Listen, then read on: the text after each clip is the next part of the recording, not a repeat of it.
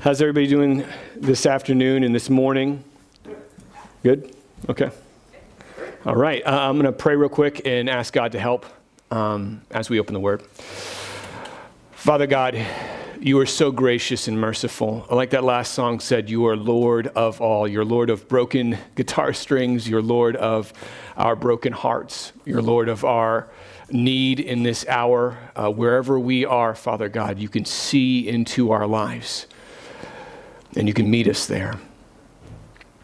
And as we turn our hearts in this Advent season to Christmas and to the reality of the incarnation and Jesus coming into this world, I pray that you would grant us eyes to see your beauty, your worth, your glory, that we would treasure you above everything else in this world.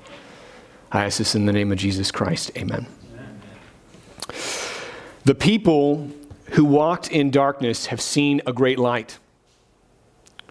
Those who dwelt in a land of deep darkness, on them light has shone. You have multiplied the nation, you have increased its joy. They rejoice before you as with joy at the harvest, as they are glad when they divide the spoil. For the yoke of his burden and the staff for his shoulder and the rod of his oppressor have been broken as on the day of Midian. For every boot of the tramping warrior in battle tumult and, and every garment rolled in blood will be burned as fuel for the fire. For to us a child is born. To us a son is given, and the government shall be upon his shoulder. And his name shall be called Wonderful Counselor, Mighty God, Everlasting Father, Prince of Peace. Of the increase of his government and of peace, there will be no end. On the throne of David, and over his kingdom to establish it and to uphold it with justice and righteousness from this time forth and forevermore. The zeal of the Lord of hosts will do this. So that's Isaiah 9, verses 2 through 7. And most of us probably recognize this as a Christmas passage in the scriptures. But the reason we recognize it as a Christmas passage isn't because it is explicitly connected to Christmas in the New Testament. The reason we see it as a Christmas passage uh, isn't because necessarily its main focus is the birth of Jesus. We see it as a Christmas passage because it's connected to a, a verse earlier in the book of Isaiah, Isaiah 7:14, and that verse is quoted in Matthew 1 when the angel says to Joseph, Joseph, she, that is Mary, who he was engaged to, will bear a son, and you shall call his name Jesus, for he will save his people from their sins. And then the inspired author, Matthew, says this All this took place to fulfill what the Lord had spoken by the prophet Behold, the virgin shall conceive and bear a son, and they shall call his name Emmanuel, which means God with us. And that's Isaiah 7, verse 14. This son in Matthew 1 21 and the son in Isaiah 9 6 are the same person. When Isaiah says, To us a child is born, to us a son is given, he's talking about Jesus. He's talking about that child who was born to Mary and Joseph. And so this text is about Christmas. But what's amazing about this passage in Isaiah 9 is that it was written not primarily to celebrate the holiday of Christmas, it was written primarily to speak hope into darkness.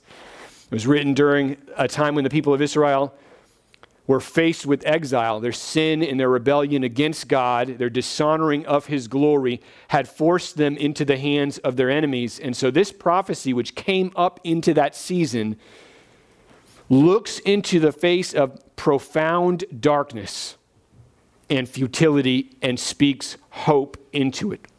This prophecy told the people of Israel Your current circumstance is not the end. It's not the end of your story. This is not how you're going to be defined. The darkness of exile will not always be. There is a king who is coming. There's a child who will be born, a son to be given. And when he comes, Isaiah says, all things will be set right. All things will be fixed. And so Isaiah 9 isn't just for Christmas. Isaiah 9, verses 2 through 7, is for years like 2020. It's for difficult years like 2020, which this year, for most of us, for many of us, has no doubt been a, a season of profound change and difficulty and trial and darkness. And this season is why we have a text like this in the Bible. And so, for the month of December, as we go into the Advent season, um, if, as the Lord wills, my desire has been to close this year out in this text and ask, what does this passage tell us, people who live in 2020, about the Son who was given? What does it tell us about the kind of kingdom that He is bringing into this world? And what should our hearts in this season at the end of 2020 be fixated on as we come to the end of this year? Those are the questions we're going to be asking. and today, what I want to do is two things really today. The first is this I, I want to get a high level view of this prophecy, like the, the, the, verses that we've looked at here, just capture its essence and get an understanding for the, the basic idea that Isaiah is presenting here. And then what I want to do is I want to zero in very closely at the foundation of this passage. What's at the bottom of it? What is the basis? What is the, the driving force in this promise from God underneath the text that we can put our confidence in. And so let's start with the first thing. Let's look at a summary of the passage. We'll just run through the verses real quick. Isaiah begins in verse 2 saying, The people who walked in darkness have seen a great light. Those who dwelt in a land of deep darkness, on them light has shone. So, for the people of Israel, when they heard this, this was a big deal. This was huge. The darkness of exile in the country of Assyria would not be permanent for them. One day, Isaiah says, a great light is going to shine. And the effect of that light shining into the darkness of exile, being displaced from your own country, brought to a land you did not know to live the rest of your life, the darkness of that exile, when it encounters this light, the reality that happens is vividly outlined in the next few verses. So, verse 3 says, You, so Isaiah is turning his attention to God, looking at God, and saying, You have multiplied the nation as this light is shining. You have increased its joy. They rejoice before you as with joy at the harvest, as they are glad when they divide the spoil. So, so the nature of this shining light in verse 2 is that through it, God is multiplying his people. He's multiplying his nation. He's increasing their joy as, as though they had joy at harvest when all of their, their, the fruits of their labor came in, or at the dividing of spoil, which is this idea of, of it's, a, it's a military victory language and that military reality is, is continued in verse 4 when he says, For the yoke of his burden, the burden of the people of Israel, and the staff for his shoulder, the rod of his oppressor. So the oppressor of God's people. You, God, have broken as on the day of Midian. For every boot of the tramping warrior in battle tumult, and every garment rolled in blood will be burned as fuel for the fire. So, again, this prophecy is an amazing passage of hope. Light is shining in verse 2, and the effects of that light shining are all of these glorious things the increasing of the nation, the dividing of spoil. When God comes and he breaks the yoke of their oppressor, he breaks the rod, the staff that is keeping them oppressed, just like he did on the day of Midian. You know the story of Gideon. Gideon had a small, weak army. He was a small, weak man, and he displays God's amazing power by decimating the army of Midian. and what Isaiah is saying is that's how this is going to happen. And when it happens, every warrior's boot and every bloodied military uniform will be in that day burned as fuel for fire. In other words, think about this we won't need those things anymore. There won't be any more war. There won't be any more conflict. There won't be any more s- s- strife. They won't even just cease to exist. They have completely been changed from instruments of destruction to instruments of blessing. They now benefit God's people by providing them heat and fire. Um, so, this light will take away evil and destructive instruments and bend them into a blessing for God's people. That's what this means. And all of this happens because this light is shining into the darkness of exile. And then in verse 6, finally, he begins to explain what this light is, or really who this light is. He says, For to us a child is born, to us a son is given. In other words, all that came before this comes from this child. All of the good that I just described in the first few verses of this prophecy comes from this son who is given. He's the light. He's the light that is shining into the darkness. And verse 6 tells us why all of those benefits come about as he enters into the world. Isaiah says in verse 6 And the government shall be uh, upon his shoulder. And this child's name will be called Wonderful Counselor Mighty God, Everlasting Father, and Prince of Peace. Of the increase of this child, this son's government, and of peace, there will be, Isaiah says, no end.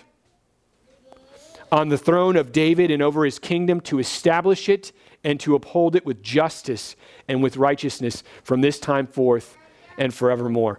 So, the reason that oppression is brought to an end, the reason that there is no more war, the reason that there is joy as at the harvest, and that there's the dividing of spoil and the multiplication of the nation, all of those glorious benefits in the middle of the darkness of exile is because of this son who is born. Verse 6. He's going to bear all of the government on his shoulder. He's going to be king over everything. He's the one who, who we will call Wonderful Counselor. We will look at him and we will call him Mighty God, Everlasting Father, and Prince of Peace. That's who this child is.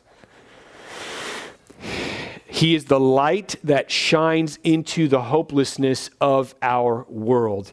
And although this passage that I just read certainly was intended to encourage the people of Israel, certainly was intended to, to show them that their time in exile would have an expiration date, that God would not forget them, that He would bring them back home. the greater meaning of this passage isn't that.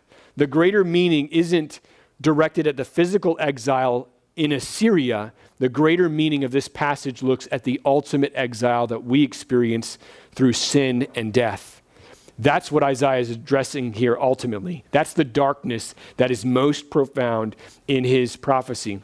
Someone needed to come, like Matthew 1 tells us, or told us at the beginning, to save his people from their sins.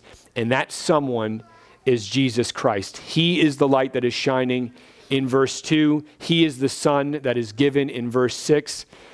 And Matthew 1 marks the birth of that son into the world and the beginning of his mission to save his people from their sins and to powerfully usher in this kingdom that Isaiah 9, verses 2 through 7, is talking about.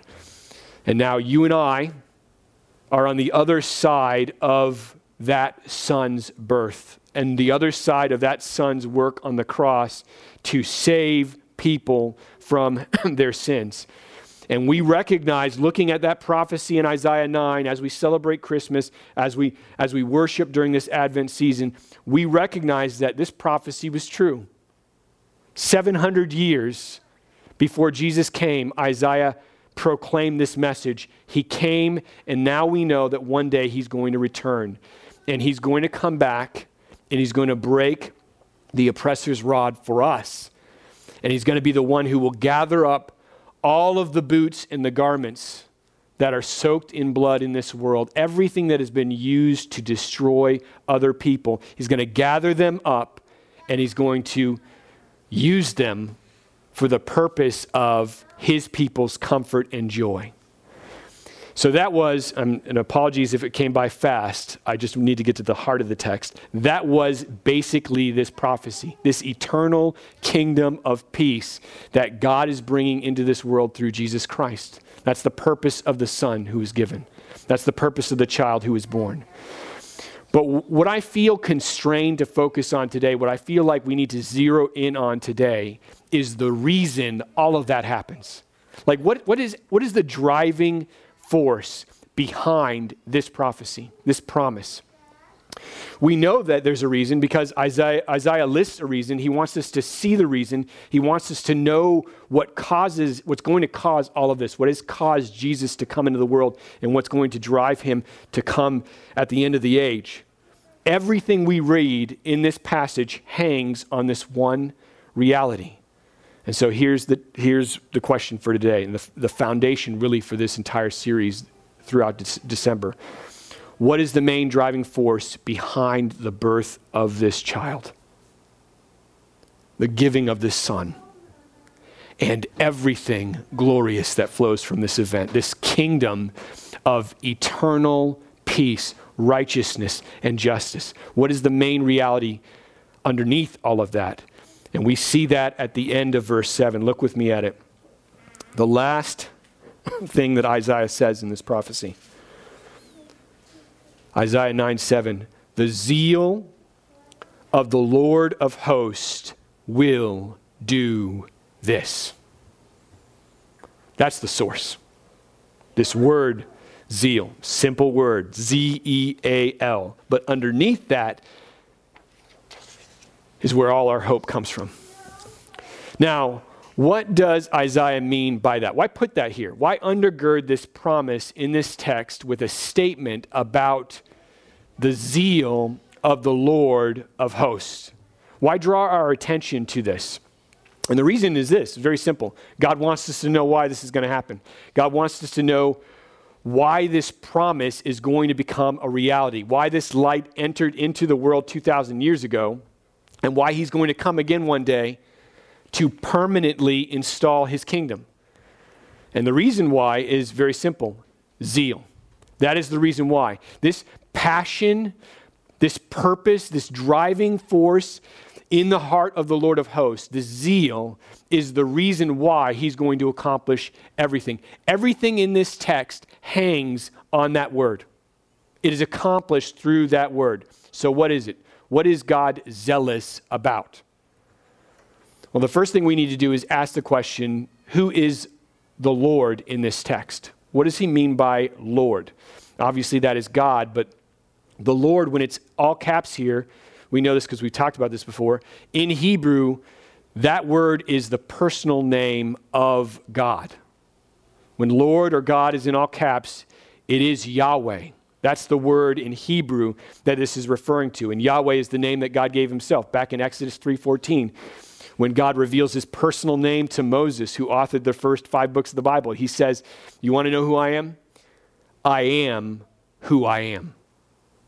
That's who I am. That's my reality. That's who I am. The Hebrew verb uh, hayah, which means to be, is where we get Yahweh. It's where we got his name which means simply, think about this, I am. I am. which means that God is absolute, self existing reality. Try to wrap your minds around this. He never had a beginning. Never. And he will never, ever end. He is uncreated, eternal reality. He relies on nothing to exist, he depends on nothing to exist. He simply is. And yet, all of us, this entire world, the entire cosmos, depend on Him for our existence every millisecond that we are around. That's what Yahweh means.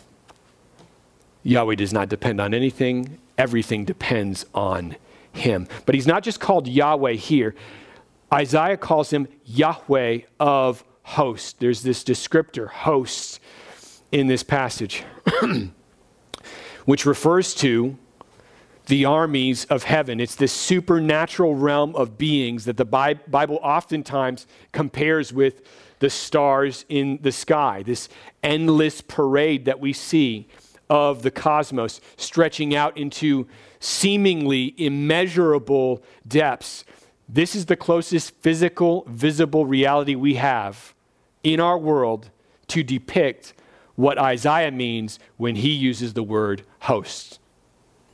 These supernatural beings that, if we could visualize them, are like countless stars in heaven. Yahweh is Lord of every single one of them. He made them all, they belong to Him, and they are visible evidence of this fact that whoever Yahweh is, there is nothing too difficult or too hard for him.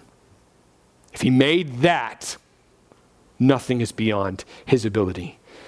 So, this zeal that Yahweh of hosts has isn't like the zeal you and I have. It's not like the passion or the, the, the desires that we have, which are creaturely by comparison. Yahweh is not a creature. He is an omnipotent, omniscient, omnipresent creator, and he lacks absolutely nothing. And so, what in the world could he be zealous for? What in the world could he desire? Well, fortunately, we don't have to look far beyond our text in Isaiah to see what this is. Although the zeal of the Lord of hosts is revealed throughout the entire corpus of Scripture, you can see it in every single book, in every single theme in the Bible.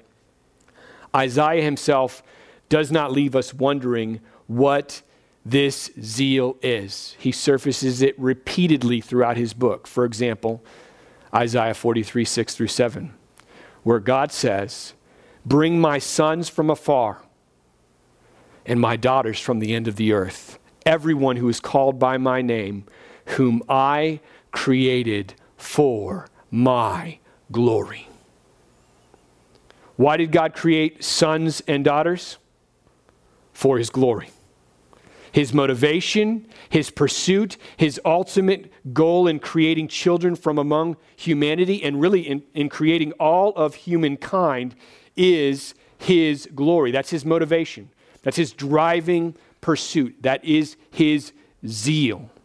And we know this because in Isaiah 49 3, God looks specifically at the people of Israel and tells them why they exist. He says, You are my servant Israel, in whom I will be glorified. In other, in other words, this is going to happen. no matter what, this is going to happen. I will be exalted, God is saying. I will be magnified. I will be glorified. This is why Israel existed. And this is why all of God's people have existed throughout the running ages.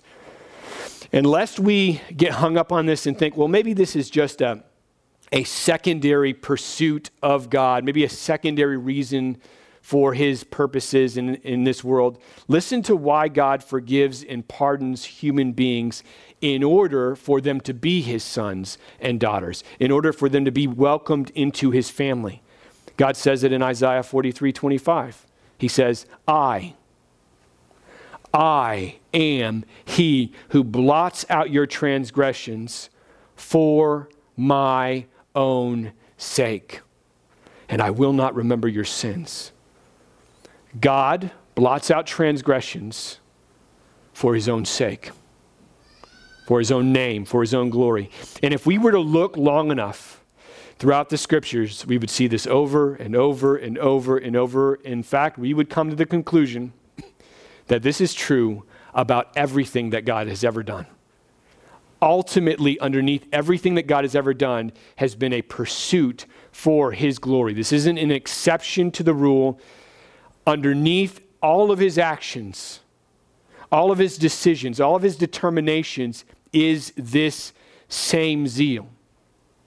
God is pursuing his glory, whether in justice or judgment that is righteous and holy, or whether in mercy or grace. All of it is a pursuit of his own glory to be, to be seen by us, to be known, to be treasured in this world. And the clearest text, probably in the Bible, to show us this is, is interestingly enough in Isaiah uh, as well. Isaiah 48, 8 through 11. And I want you to see this passage because this, honestly, I feel is the most compelling evidence in the scriptures to show us God's ultimate allegiance to pursuing the glory of his own name. Isaiah 48, verses 8 through 11. So Israel, remember, has defied God. They have repeatedly sinned against him. They are on the verge of being completely wiped off the face of the planet. And God tells them why it is they will not get erased from this world. He says to them, I knew that you would surely deal treacherously, and that from before birth you, Israel, were called a rebel. For my name's sake, I defer my anger. For the sake of my praise, I, I restrain it, my anger for you, that I may not cut you off. Behold, I have refined you, but not as silver. I have tried you in the furnace of affliction. Now, why did you do that, God? Why did you do that to the people of Israel? For my own sake. For my own sake, I do it. For how should my name be profaned? My glory I will not give to another. That's the zeal of Yahweh. That's the zeal of Yahweh of hosts. The reason God defers his anger here is for his own sake. Ultimately, it's for the sake of his name, for his own glory. This is why he doesn't cut them off. This is why he refuses uh, for them to be removed from the planet. He doesn't want his name to be profaned. So, underneath every action, even these actions where he's preserving his own people, underneath every action God has ever done and ever will do is the zeal for his worth, his beauty, his majesty, his glory to be displayed and to be known for what it truly is. This is the heart of God. Now, no doubt, and I just need to be clear here, there are myriad reasons and motivations that flow from the heart of God. We're going to look at one later in just a minute. There are many different impulses he has and, and reasons he does what he does in the world. He says them in his word. But this right here, the zeal for his own glory, for his own worth, is the center and the source of every single thing he does. It is the ultimate reason for all things, the glory of God. And this reality, God's zeal for his own glory, is what holds up Isaiah 9 and the promise of this son to be born, this kingdom of peace that's going to be ushered into the world. It is rooted in God's zeal for his glory to be known. So, the question we really have to ask here is when we see a text like this that's very clearly showing that God is doing this for the purpose of showing his glory, we need to ask why. Why do you why are you showing us this zeal? Like why do you why do we need to see this?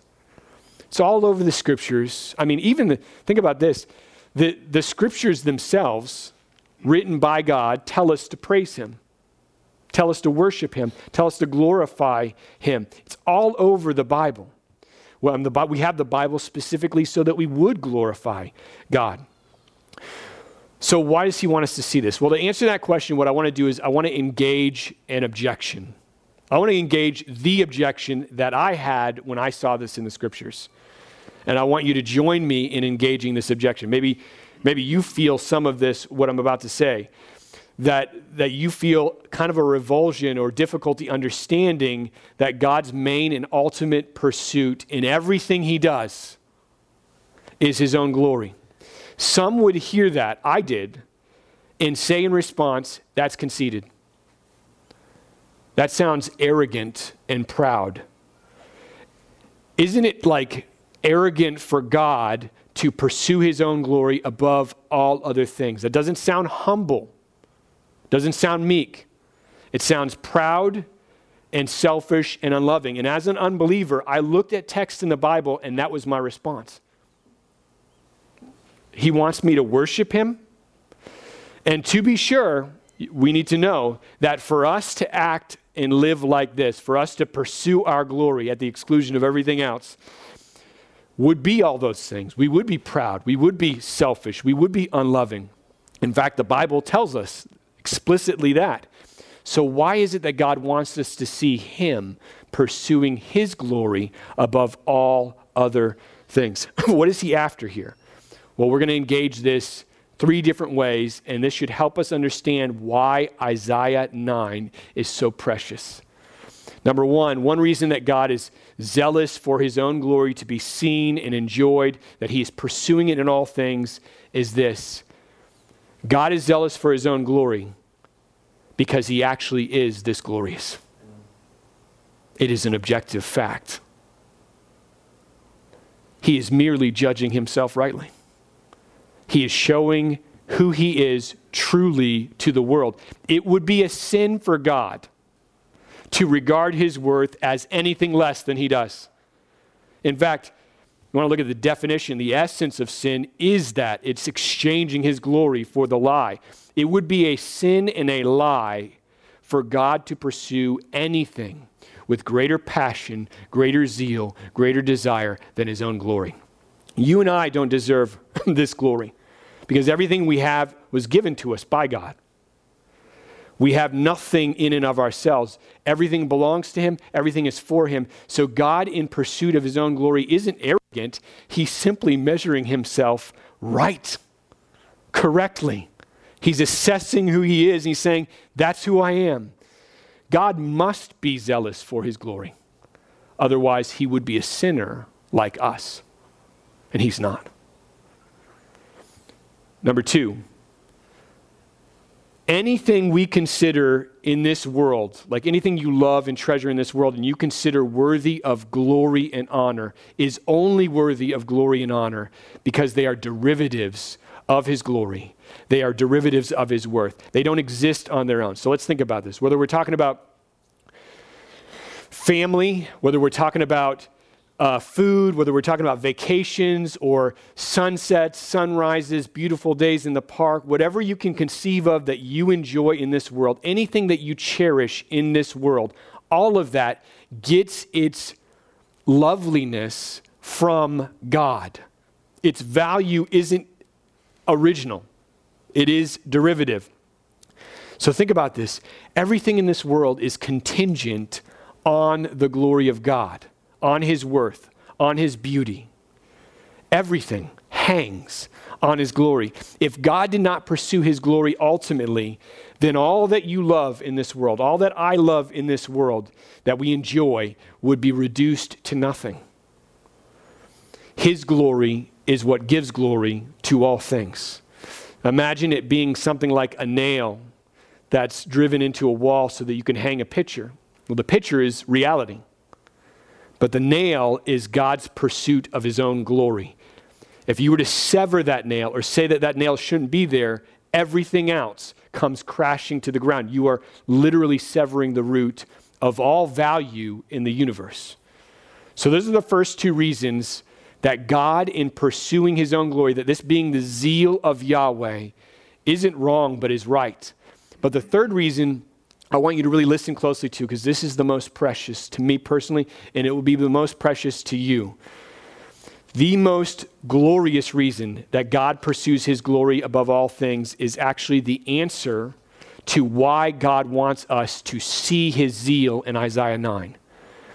God created us created me, He created you to know His glory. That's why you and I exist in this world. And if He is as glorious as His unwavering zeal in Isaiah 9 says that He is, then His pursuit of glory is actually, listen to this, an act of love. It's an act of love. In fact, it is the greatest act of love God could ever commit himself to. Because in his zeal for his own glory, he is displaying, he is preserving, he is fighting for the only thing that could ever satisfy our souls. The highest, and I need you to listen to me on this because this is so easy for us just to listen to and not actually take in. The highest joy uh, in all reality is not your family, it's not your spouse, it's not your children, it's not your house, it's not your job, and, and some of us need to hear this this season it's not your health. The highest joy in all reality is not anything that this world can give us. It's Him. Amen. It is Him. It's His glory. Your greatest possible happiness and gladness and contentment and pleasure will, listen to me, be, be never found in created reality. We need to give up looking in created reality for our highest treasure. It is only found in the creator of reality. And what this means is that God has, this is amazing, He is so tied together His zeal and passion for His glory with our good and our eternal joy that for those who belong to Him, His zeal for His glory is a divine act of love. It is the deepest possible love that you could ever conceive of because it is anchored to the greatest reality in all existence. This is the very reason that God wants us to see his zeal for his glory. He wants us to know that Isaiah 9, all of that Christmas text is undergirded and held up by God's single greatest allegiance, his eternal commitment to display his great name. He will not be wavering from that. He will continue and see it all the way through, which means, my friends, that what we look at over the next coming weeks in Isaiah 9 is guaranteed for us. It is guaranteed, it is certain. God has seen to it that this promise will not fail. He is tied our blessing eternally to his pursuit of his own glory. And from that zeal, he will never waver. Not once. The zeal of Yahweh of hosts will do this, as Isaiah says.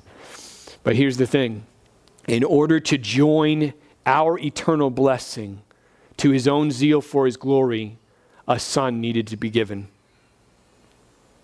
the son of Isaiah 9 needed to be born into this world. Like Matthew 1 told us at the beginning, a son needed to be born to save his people from their sins. None of Isaiah 9 is ours if that doesn't happen.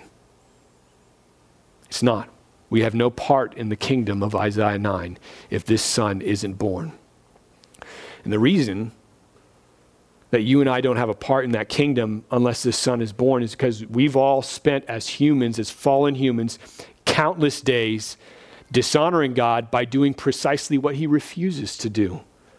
That is, pursuing lesser glories instead of his glory. That's what sin fundamentally is. It is the pursuit of lesser glories over him. And in order to fix that, in order to repair it, in order to, to bring life into that, God had to give his son. And that son had to die on a cross so that his pursuit of glory and our eternal blessing, our eternal joy in that kingdom of peace could be one pursuit for him and for us. The cross of Christ is how you and I are grafted into, woven into God's pursuit of his own glory. We have been anchored into his zeal. And it's only in the cross that you, that you and I can join God in his pursuit.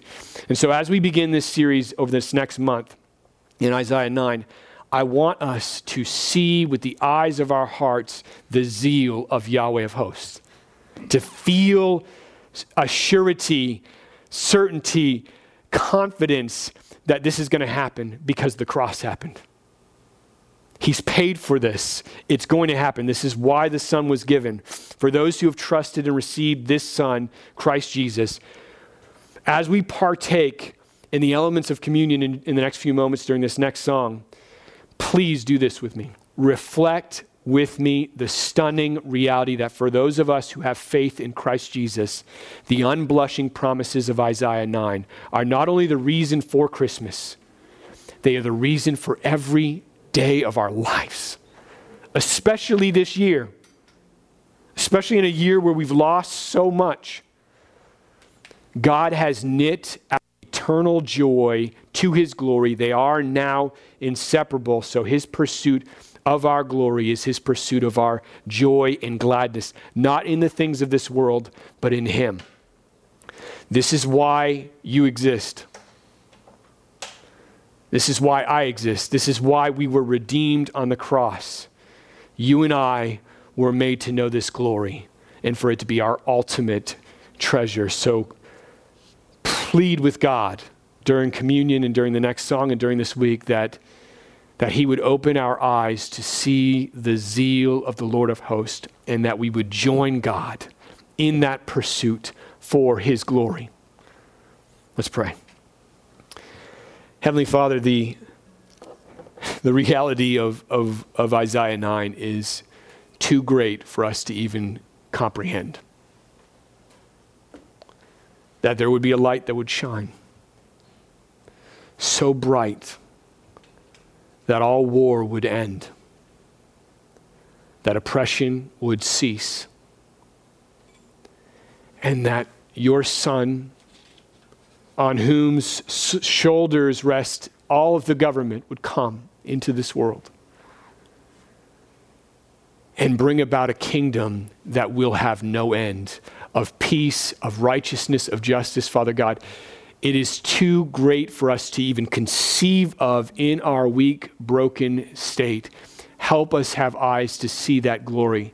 But Father, right at the beginning of this series, may it be your will to open the eyes of our hearts to see underneath the kingdom to come, underneath the birth of a son, and all the benefits that that brings is the zeal of Yahweh of hosts, from which he will never, ever, ever waver.